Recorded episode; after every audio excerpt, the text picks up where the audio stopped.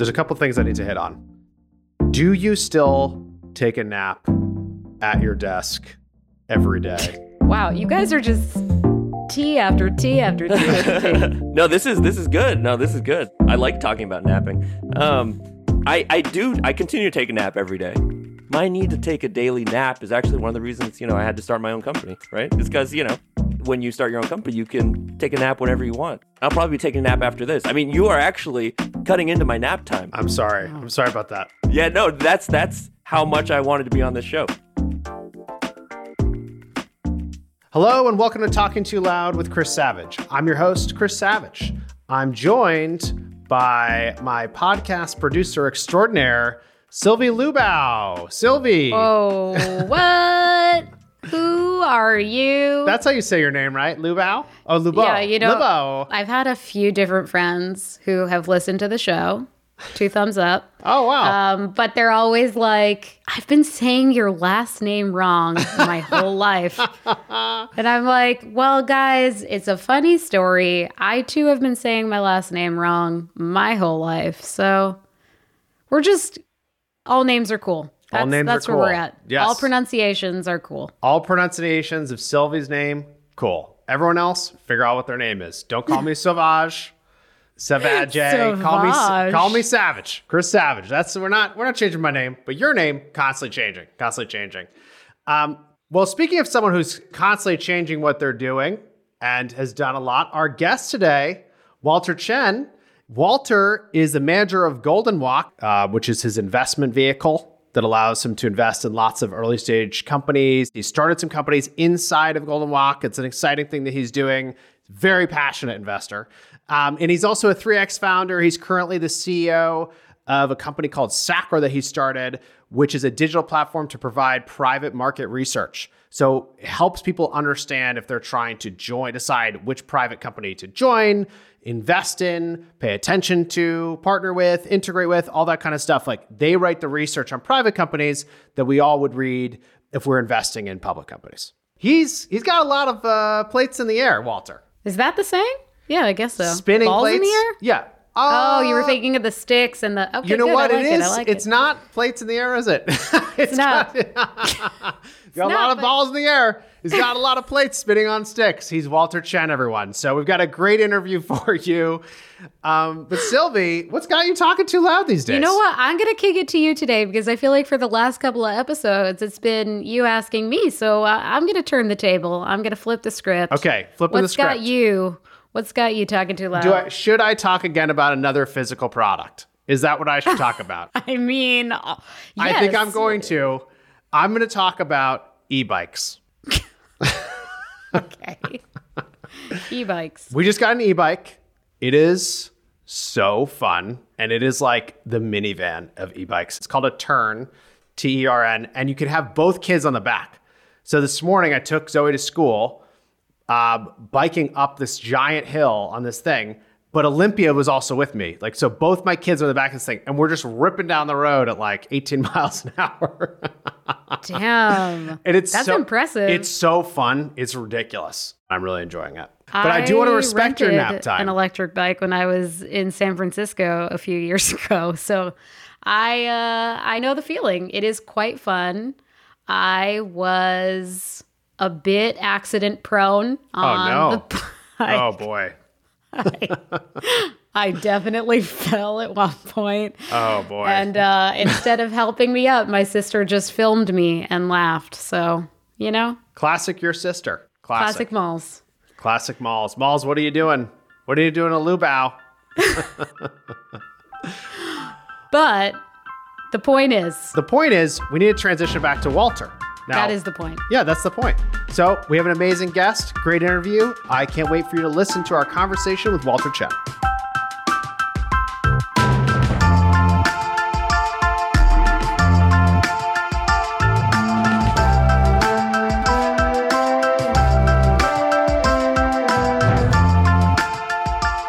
Walter, welcome. How are you? I'm doing good. Thanks for having me, Chris. Thanks for being here. You and I go way back. Way back.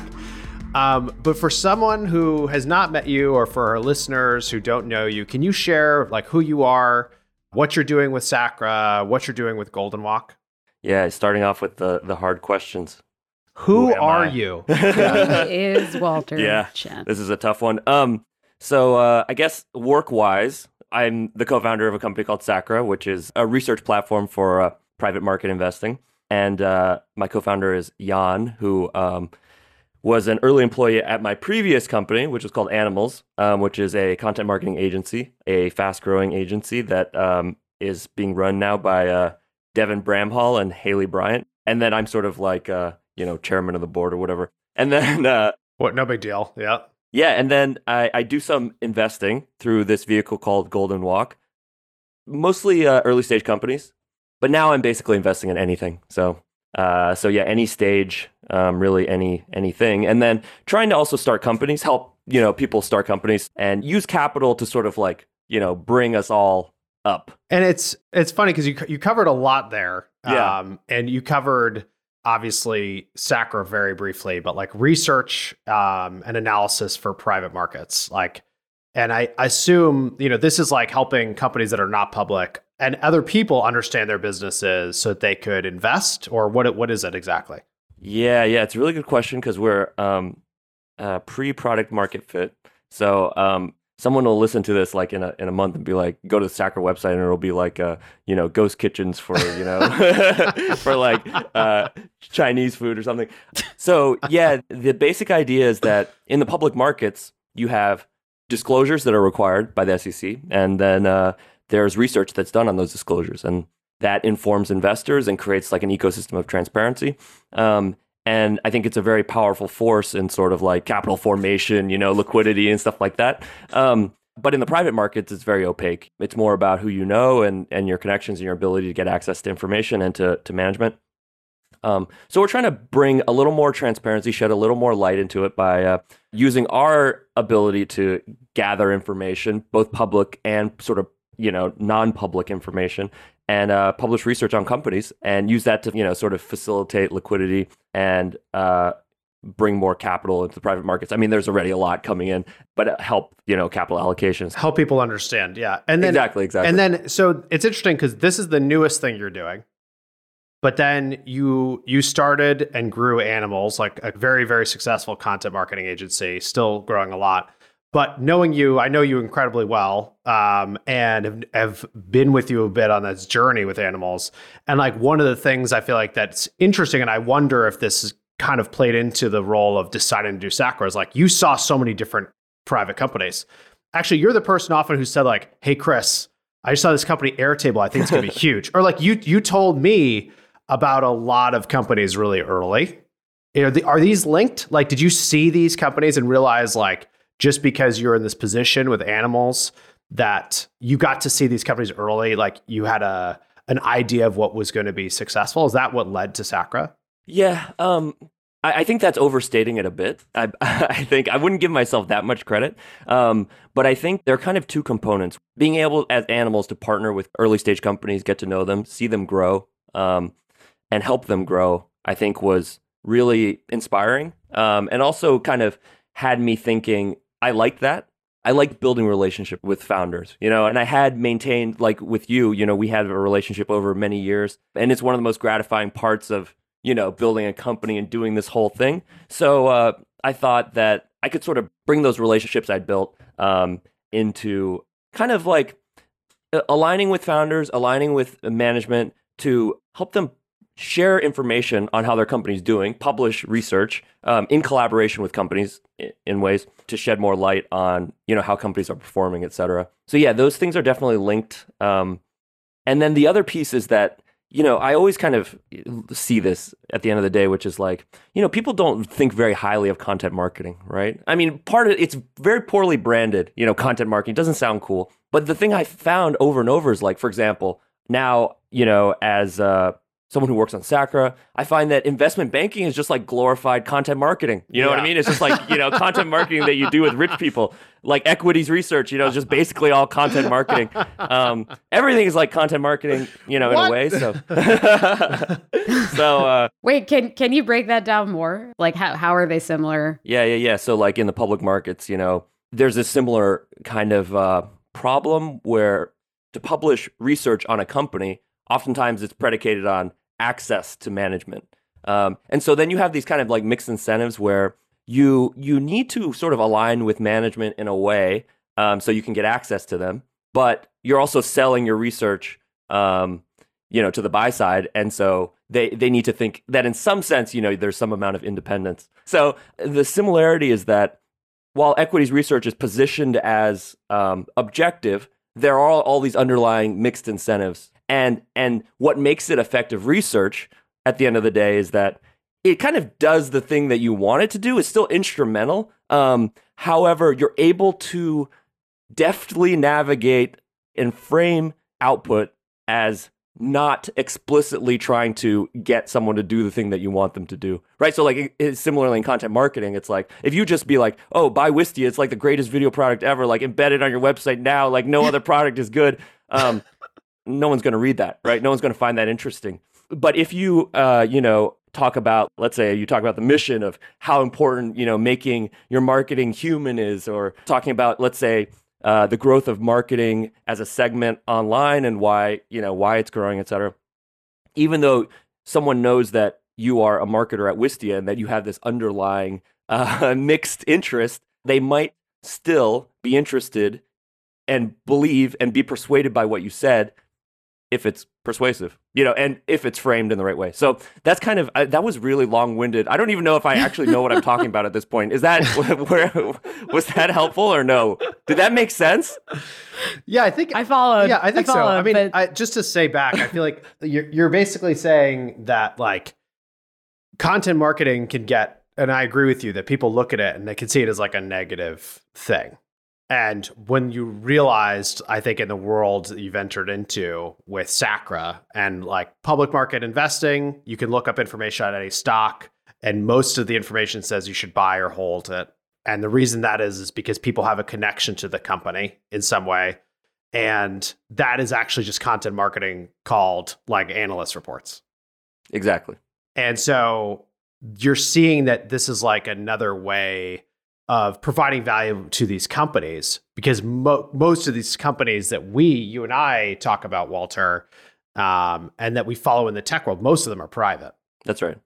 And so they have no way of like putting their message out to the world if they are trying to raise money or they're thinking about providing liquidity for employees or something like that. Yep. Thank you, Chris. So I like that dynamic. Yeah. So you have Sacra, you have Animals. I also want to talk about people, because you talk about like it's fun to hang out with these different people, but I also know you, Walter, and I feel like you don't run around just making like a million friends with people you don't like. Like you're pretty selective in terms of who you spend your time with. So how much of it, seeing so many of these companies early, getting an inside view on how do they operate, how much of the success of startups do you think is driven by the people, and how has that motivated you in your own investing? Yeah, this is a great question. I mean, this is a lesson I'm trying to learn. I feel like I have everyone thinks this though. It's like with driving or whatever, 80% of people think they're great drivers. I feel I have a strong intuitive feel for people, but that kind of goes against me sometimes. I think the dynamic I keep experiencing, and this is something I've been thinking about recently that I've been trying to do better on, is when I get on a call with a founder, this program is called Talking Too Loud. So then the number one thing I want to do on this podcast while I'm here today is talk louder, talk the loudest. That's my goal. But the thing that happens is I get on a call with a founder and I really like them and I get really excited by what they're working on. And I believe that it will work. You know what I mean? So I often, I can convey too much enthusiasm and sort of give people the wrong impression, like a little bait and switch, where I, give people the wrong impression that I'm in when I'm not, because I'm so excited. You're easily excitable. Yeah, exactly. And then I often find that if I let it sit for a week or whatever, then I may feel differently about it. That being said, most of the good things I've done have been relatively impulsive. So sometimes I will get on a call with the founder, be super excited about it, and then I'll say, oh, you should talk to my friend. My friend will talk to them, and they'll give me a more sober assessment. And one thing that I found in that kind of getting the sober assessment from the friend is that friends often will point out different things that they see in the founder that maybe I overlooked because I didn't really ask them any hard questions or because I was more just excited. And so I often find that if I like the person and I like their vibe, then I kind of focus more or excessively on the actual idea or the thing that they're working on. And I believe that it will work. And so this is kind of like how it's sort of a flip side problem, which is like, I think I relate well with founders, but then I often tend to like sort of believe too much in them. Maybe. I mean, there's nothing wrong with believing. Well, isn't that what an angel investor is? Yeah, exactly. It's like, that's why the name exists. Exactly. But yeah, so I'm just working on kind of just like making sure that I don't, give the wrong impression, that I still follow up. And that I think the key for me is like, and this is the fundamental thing, it's like, is not being transactional, you don't necessarily have to help and support a founder that you don't invest in, you know what I mean? But ideally you still respond to their emails and don't treat it like, oh yeah, now that I'm not interested, I'm done with you. Like I discard you as a human, you know what I mean? Yeah. And so at the end of the day too, you can't worry too much about what other people think about you. But I think for myself, it's just like, if you're too transactional, ultimately it's just like, it doesn't feel right. It doesn't feel right. So that was like a ramble. I don't even know where I ended up. Sorry. What do you think? Well, I mean, I think what you're saying, what I'm hearing is like the same person I know who is extremely optimistic. And when you connect with someone, you really connect with them. And I mean, I'm very similar in that when I'm looking at people, projects, investments, whatever, I am extremely optimistic.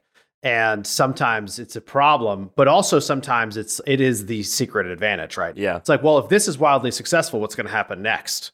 And sometimes you have to ask those questions because what happens next is bad. And sometimes you have to ask those questions because what happens next is amazing. But you only get there if you prepare for success. Actually, it's funny. My dad gave me advice early in the early days of Wistia. And, he asked what we wanted Wistia to be. And I said, Dad, I just want to make $60,000 a year. That's my dream. Brendan and I can each make 30. We'll be all good. And he's like, I think you should shoot higher. And I was like, no, Dad, you don't understand. Like, this is what we're doing. We're trying to run our own business.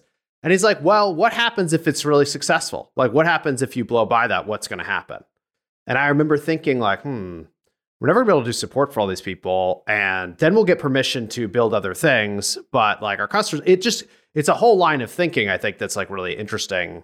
That if you're too pessimistic, you never do, right? Like you can't build the future if you're not optimistic. So I get it. No, I appreciate that. And yeah. I really like that story. Because, hearing about young Chris, because now, you're sort of like an egomaniac, right? Yeah. No, it's fun to hear about young Chris. And I totally agree. Like when we first met too, we were becoming successful, but people still don't quite know about us, And so we were talking a lot about how to get the story out there and how to talk about what you had been through and what you had accomplished. And also at the same time too, I remember you introduced me to Colin at Customer.IO and we became friends too. It's kind of the same thing. I think a lot of it too is the power of like, coming up together. I mean, I think Wistia was always a bit ahead, but, the optimism around this sort of shared, journey, sharing what you're going through, the struggles, but also seeing the whole line of history of, all the challenges you've had and all the challenges you've overcome. So I think it's the fun part. And so that's kind of the thing that I really like about investing, although I definitely don't consider myself to be a professional investor by any means. And also, I think we're in sort of like a crazy bull run kind of environment. So everyone thinks they're a genius and the greatest investor of all time. So all of those are very important caveats. So I don't want anyone to listen to this and think that I actually believe I'm some kind of investing genius. But you want the deal flow, right? Like if someone's listening, like, and they're like Walter Chen, amazing angel investor, like you want to talk to them, right? Yeah, that's right. Well, that's really funny because I think that's absolutely the case. So I have like two kind of different experiences. One is, I'm like everybody else. I'm like, why are these people on Twitter more famous than me? Right? You know what I mean? I'm not the world's greatest investor, but I'm better than, 90% of these people out there, especially the ones that are famous on Twitter. So I was like, I got to be famous on Twitter. So I did a great tweet. Okay. It blew up. And wait, what was the tweet? What was the tweet? I think we need to find this tweet, and you have to read it into the right? All right. Sylvie? Yeah, we need to read it. I found it. Okay. I said, first I live with the flex, right? I cut $300,000. That's a lot of money, okay? $300,000 into startups, small businesses, and funds in 2020. I was going to do an AMA, but I thought it would make more sense for everyone else to give me advice because I have no idea what I'm doing. So first of all, great tweet. I mean, how did it perform, Walter? It did great. I mean, I think it got like, over 100,000 views or something like that. I mean, it did pretty well. And it generated deal flow. But the funny, so I got a lot of inbound, but the funny thing is, and this is the lesson that, I should have learned. I mean, this is obvious, but it was all people who are like, hey, worst investor in the world. You'll give money to anybody. Give it to me.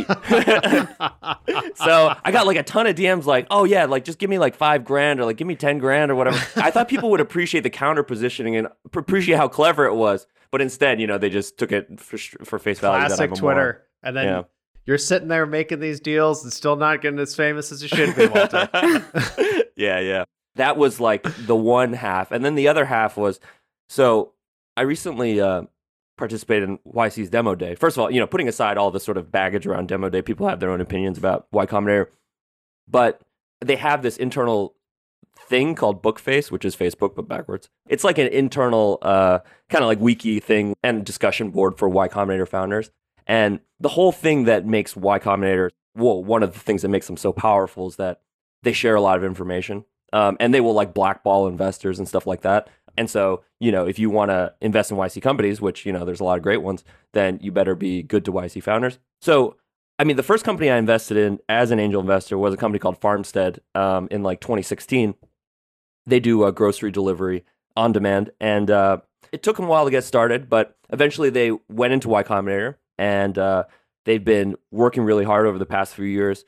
During the pandemic, obviously, grocery delivery was a really important it was a necessity especially in San Francisco, where there was a pretty severe shelter in place. So that's when, their services became much needed and demand went pretty crazy for them.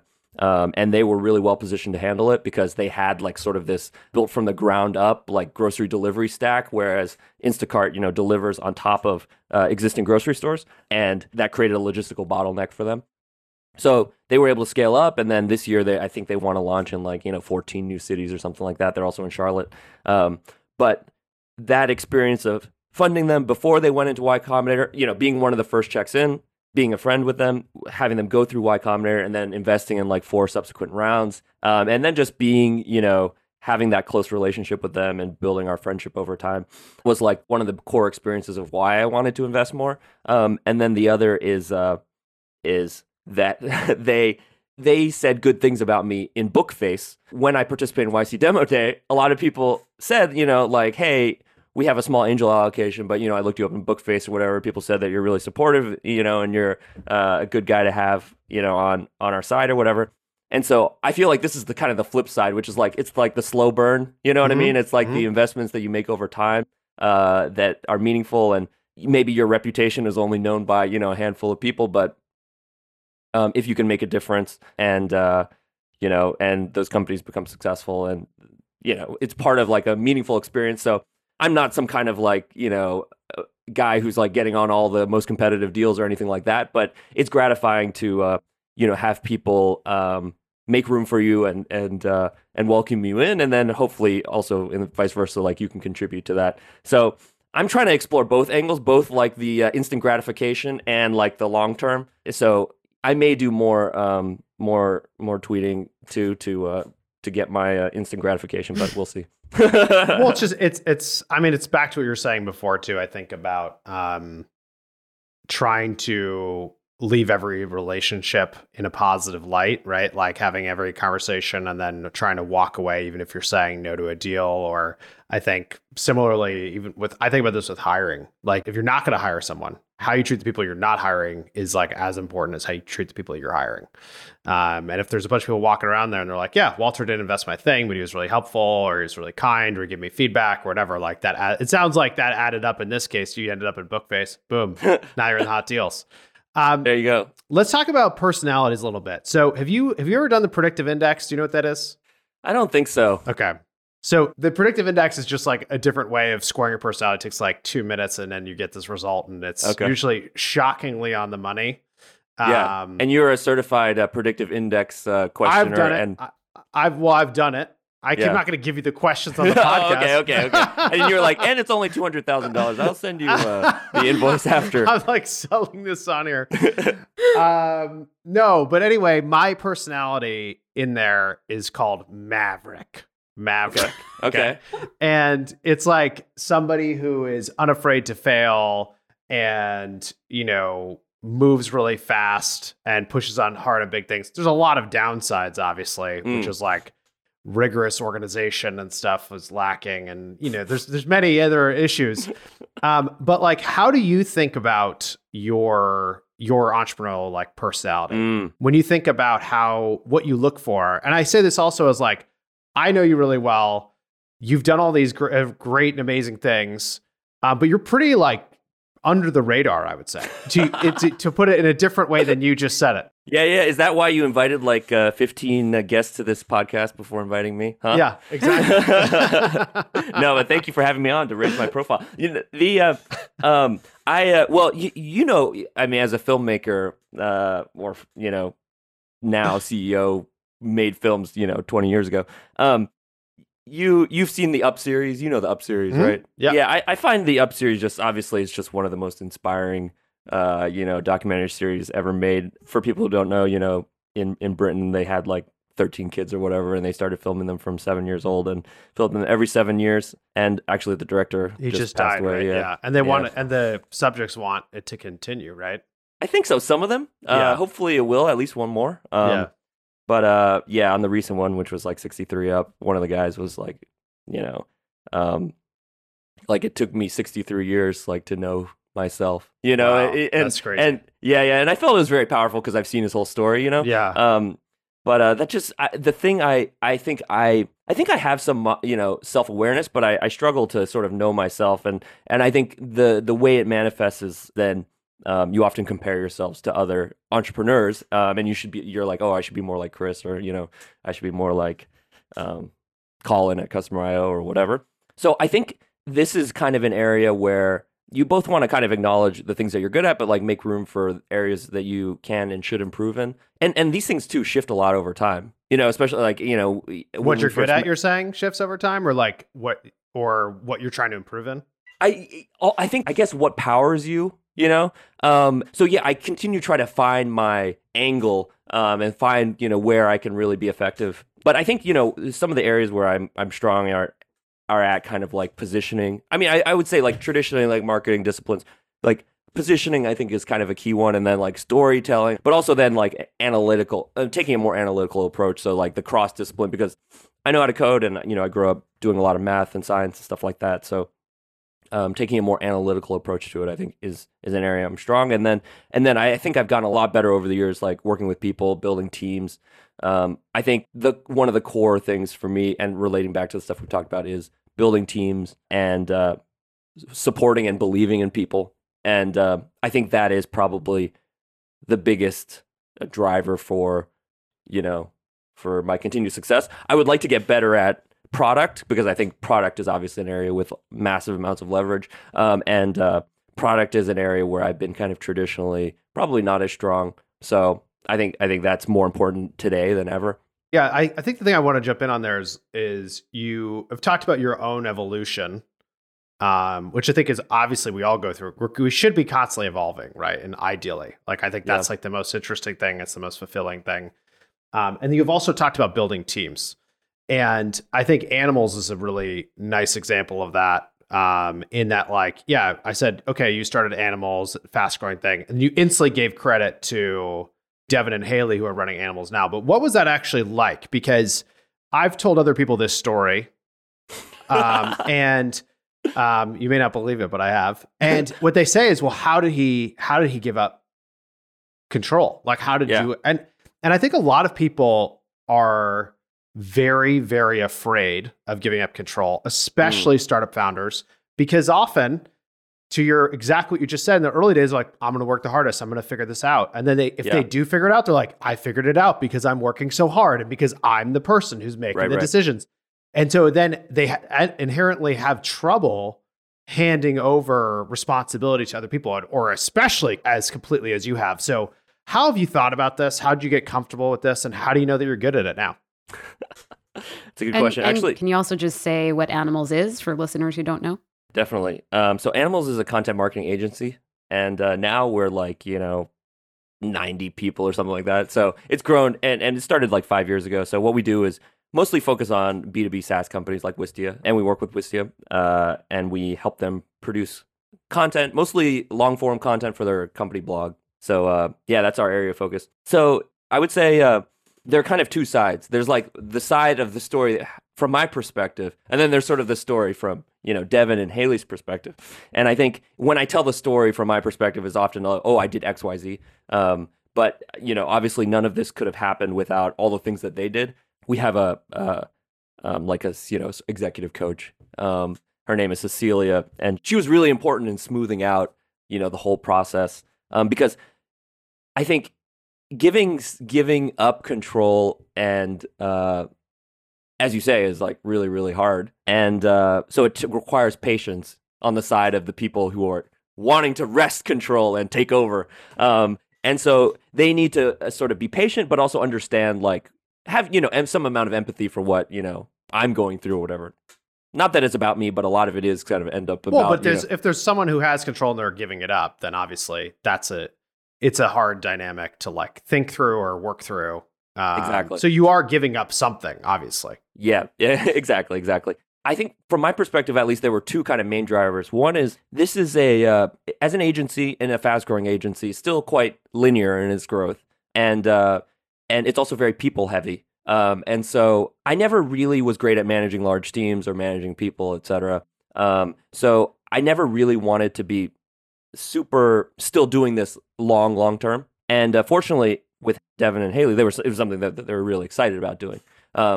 So that was one component. And the other thing is, from the very beginning, I had this vision or idea or hope that we could do it in a productized way. And so, whereas a lot of agencies name it like Walter Chen Agency or whatever, you know, or some variation of that, or they at least make themselves the face of the agency and the primary sort of like, you know, torchbearer of the brand or whatever. I never really wanted to be like the face of it. I always tried to like put other people in the front when it came to interfacing with customers or like, you know, doing sales or whatever. And I think that made it a lot easier, because at the end of the day, you know, it's a lot of agencies have trouble making that transition because the person who's the face is driving most of the deal flow and the thought leadership and all that stuff. And so there were kind of a few key hires. One, we hired Jimmy Daly, who now runs Superpath, but that made me realize, oh, wow, there's this ability to hire someone who's like more senior, who can bring a lot of experience. Because in the past, like, I never really valued outside experience. So that was a huge one. And then when Devin and Haley came on, they basically totally transformed the business. And the thing about Devin that stood out was, and I mentioned this, was Devin said, I want to be CEO. And so I was like, well, that's great. And there was kind of this vague, obviously this like vague edge of being threatened by that. But at the same time too, I feel like if you're going to be CEO, you kind of need to be a psychopath a little bit. I mean, Chris, you're obviously a bit of a psychopath. I am, yeah. Right? So you know, game recognized game, right? I'm learning so much about Savage. So that was another piece. So Devin said, oh, I want to be CEO. And I was like, okay, that means you can plausibly be CEO. And then with Haley, who also worked at I Done This, my previous company, I thought together that they were an incredible team. So it wasn't like I was like giving control to some person. I felt like I was giving control to a team of people that I really believed in. And so that was a powerful thing. Now, leading into, let's say February and March of 2020, it was, you know, we were like looking at like this kind of progressive handover. We had all this plans in Asana. Nothing was checked off. You know what I mean? It was like, do X, Y, Z, have a conversation with all these people and set up like this kind of like, transition plan. And then like none of the tasks were done. I mean, that's like very typical for me, you know, people being quite impatient with me. And then the pandemic hit, right? So I think that agencies, marketing agencies, a lot of the ones I've talked to, bore the brunt of some of the initial budget cuts because teams were trying to protect their teams. They didn't want to lay people off. We were a big line item, so we got chopped off and we lost, let's say, a quarter of our business in a month. And so that put me into sort of like this panic mode, and there was like this kind of question of like, oh, would the transition now actually happen? And then so this was the moment of like clarity or whatever, at least on my side, which was imagining that if I took over and fixed this problem, right, that that I was depriving Devin and Haley of what could be sort of a transformational moment, you know, where they encountered possibly the greatest challenge, you know, of, you know, working for 10 years and then overcoming it. So if I there's one, this potential of depriving them of that opportunity, and two, it's, let's say that I did hand it over and they made it through, then that would give me such conviction about the handover, you know what I mean, that there was like sort of no turning back from that. And so that made me realize that, you know, that's what we should do. So we went through with the handover in the midst of the pandemic and probably the worst like month or two in the history of the company. And, you know, they totally crushed it. So kind of when I look at them now, I'm like, and this should always be the case. But, you know, I mean, you know, I'm kind of like an egomaniac, obviously. But, you know, I look at them and I think, wow, you know, these are founders. You know, these are people who did something really hard. And I don't really know what, and they know better than me, you know, what the decisions that we need to make are. I mean, I can still give advice, etc. But that's kind of like the change of perspective that took place as a result of something very traumatic. I feel like the analysis though here is like classic Walter for me, which is like, all right, the game. Like, not everyone wants to step up and say they're going to be CEO or believes that they can be, and like that. You were like, this is like, I could be threatened by this. Or I could look at this as like, wait a sec, like this person who is doing great work, like they could step up into this position. And then I think with the shift of the pandemic, like, I don't know if you know the story, the CEO of Patagonia, Rose Marcario, stepped down in like June 2020. And everyone's like, why are you stepping down now? She apparently was, you know, great CEO, done a great job and was, you know, working with the founder. But she'd been there for 5 or 6 years. And she said that she had wanted to step down. And then when the pandemic hit, she's like, if I am the person who leads through this, how will we get another person to come in and lead? And so I think it's like almost exactly the same thing you're saying, but it's very hard to recognize that in the moment. But it's cool to hear into the way that you thought about that. And even still think about it in terms of like your own strengths and weaknesses in the decision. Because I do think that that's the thing we don't always hear, right? Like we see the outside version of this, which is this, you know, it's successful. They're running it. He's doing all these different things, but like what that moment actually was like, seems like it was a challenging, interesting, hard, and ultimately you had to make a decision quickly because either it's going to be jumping in and trying to save this, right the ship, or letting someone else do it. Yeah, absolutely. And obviously you always caveat by saying, you know, that we're still the lucky ones, obviously, from the pandemic. There are people who suffered a lot more. That being said, although that being said is like the worst transition because it's like leads into the bad thing that you shouldn't say. But you know, that yes, we felt like, you know, that we were going to lose our business. You know, we felt like we were being existentially threatened. And I think this kind of goes to one thing that, you know, I've learned from watching you and learning from you, which is you know, from day one. I think you're an exceptionally kind of like long-term thinker. And whereas, you know, I'm a little more kind of like a lizard brain or whatever. And that's been the reason why you've been running Wistia, you know, since you graduated college, and why Wistia has been able to compound so much over time. And it's easy to say long-term thinking. And I think like this was an example of kind of like that I was able to put it into practice a bit and think beyond just the immediate moment of like, oh, you know, what do we need to do to survive today, or that kind of thing. And so, you know, all credit goes to Chris for, you know, but learning from Chris. And that's why you're on the show. What did I learn from Chris? Exactly. But yeah, no joke. I mean, I think, seeing how you operate Wistia over the long term, I think has been, you know, a big inspiration for me. So, but yeah, this was one of the places where, you know, we were able to do something, and now the company is growing well and flourishing. That's awesome. So I have one more question for you, which is, obviously, you know what the show is about. You and I have known each other for years. You've seen me get very, very loud many times. I'm wondering what has you talking too loud these days, Walter? Yeah. It's a good question. Well, we touched on a lot of them. Naps. Yeah, that's a big one. What has me talking too loud? Let me think. I mentioned Y Combinator's demo day, right? And like people are ripping on it, you know, online, because, you know, on Twitter people are ripping on it a bit because it's like, you know, YC's kind of like over the hill a little bit. And then also people don't like all the high valuations, you know? And then, you know, people don't like this sense of, you know, the founders come on and they have, there's a, the power dynamic has shifted. You know, investors are used to getting on and like, I'm the one asking the questions. You know? Yeah. But, you know, you get on with some of these YC founders and they'll be like, so what do you bring to the table? You know? So the thing that has me excited, and this sounds so lame, is I was like, okay, I'm going to participate in demo day. And like, I set up like 30 meetings or whatever.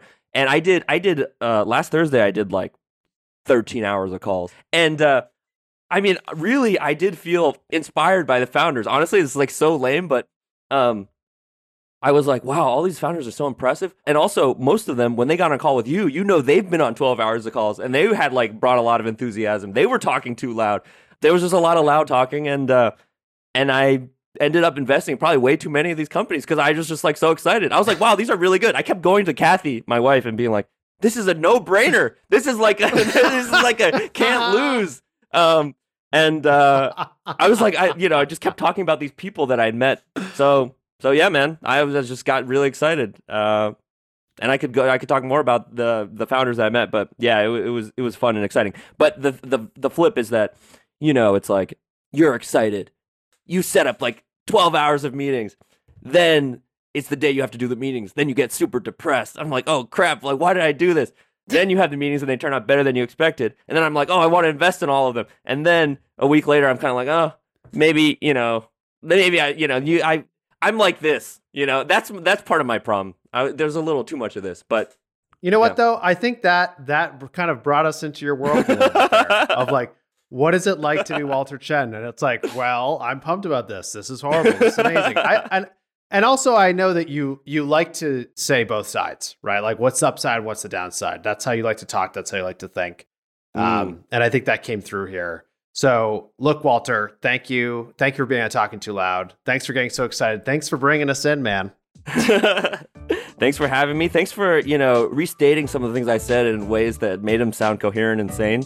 I really appreciate that. And you dialed it back a little bit so that I could amp it up to the next level. I appreciate that. Oh, of course. That's what I'm here to do, my friend. All right. Take it easy, dude. All right. Thanks. Bye.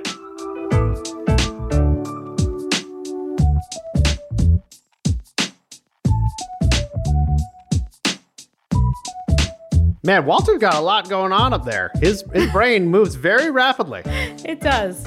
God bless him, it does. It really does. I was trying to keep up. He moves fast. He's also, I love how Walter is like so excitable and he's accomplished all these things and also very humble. Like he constantly is caveating his opinions. There right? were a lot of contradictions within Walter Chen, you know? He was like, he's like, I'm not the best, but I'm the best, right? Yeah. Like he kept but then he'd be like, but I'm the worst. Yeah. It was just, it was kind of like a roller coaster, but clearly like loves people. Yes. Loves people and like really cares about people and wants to help people. So that came through. Yes, yes. I think he's like, I agree with everything you just said. Like he loves people. He loves building things. He loves new stuff. I just love how transparent he was when he's like, I meet with all these founders. I'm like, these are amazing. Oh my God, I got to invest in all these things. And it's like, well, no one talked me down. So like a week later, I'm like, was that the right decision? Well, we'll find out in 10 years because that's how angel investing works.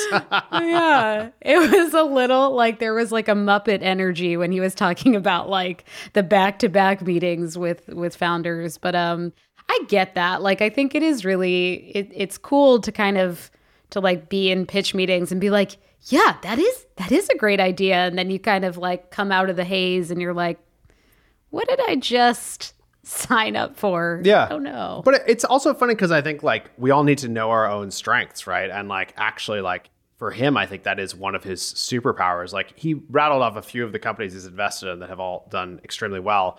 But like, obviously it's working. Right? Like paying attention to his instincts and what's getting him excited is what's working for him.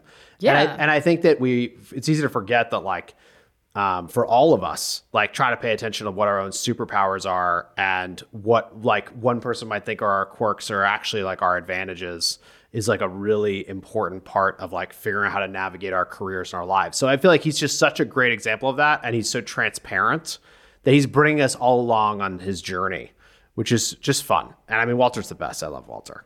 Yeah, it was also just nice to see you like hanging out with your buddy. Yeah, with my buddy. Well, if you want to be my buddy, please rate and review this show. Yeah. We want your feedback. We want to hear from you. So wherever you listen to podcasts, rate and review it. It helps us get the word out there. If you have feedback, questions, you want to send us a voice memo, send it to us at ttlpod@wistia.com. And we'll see you soon, Internet. See you soon, Internet.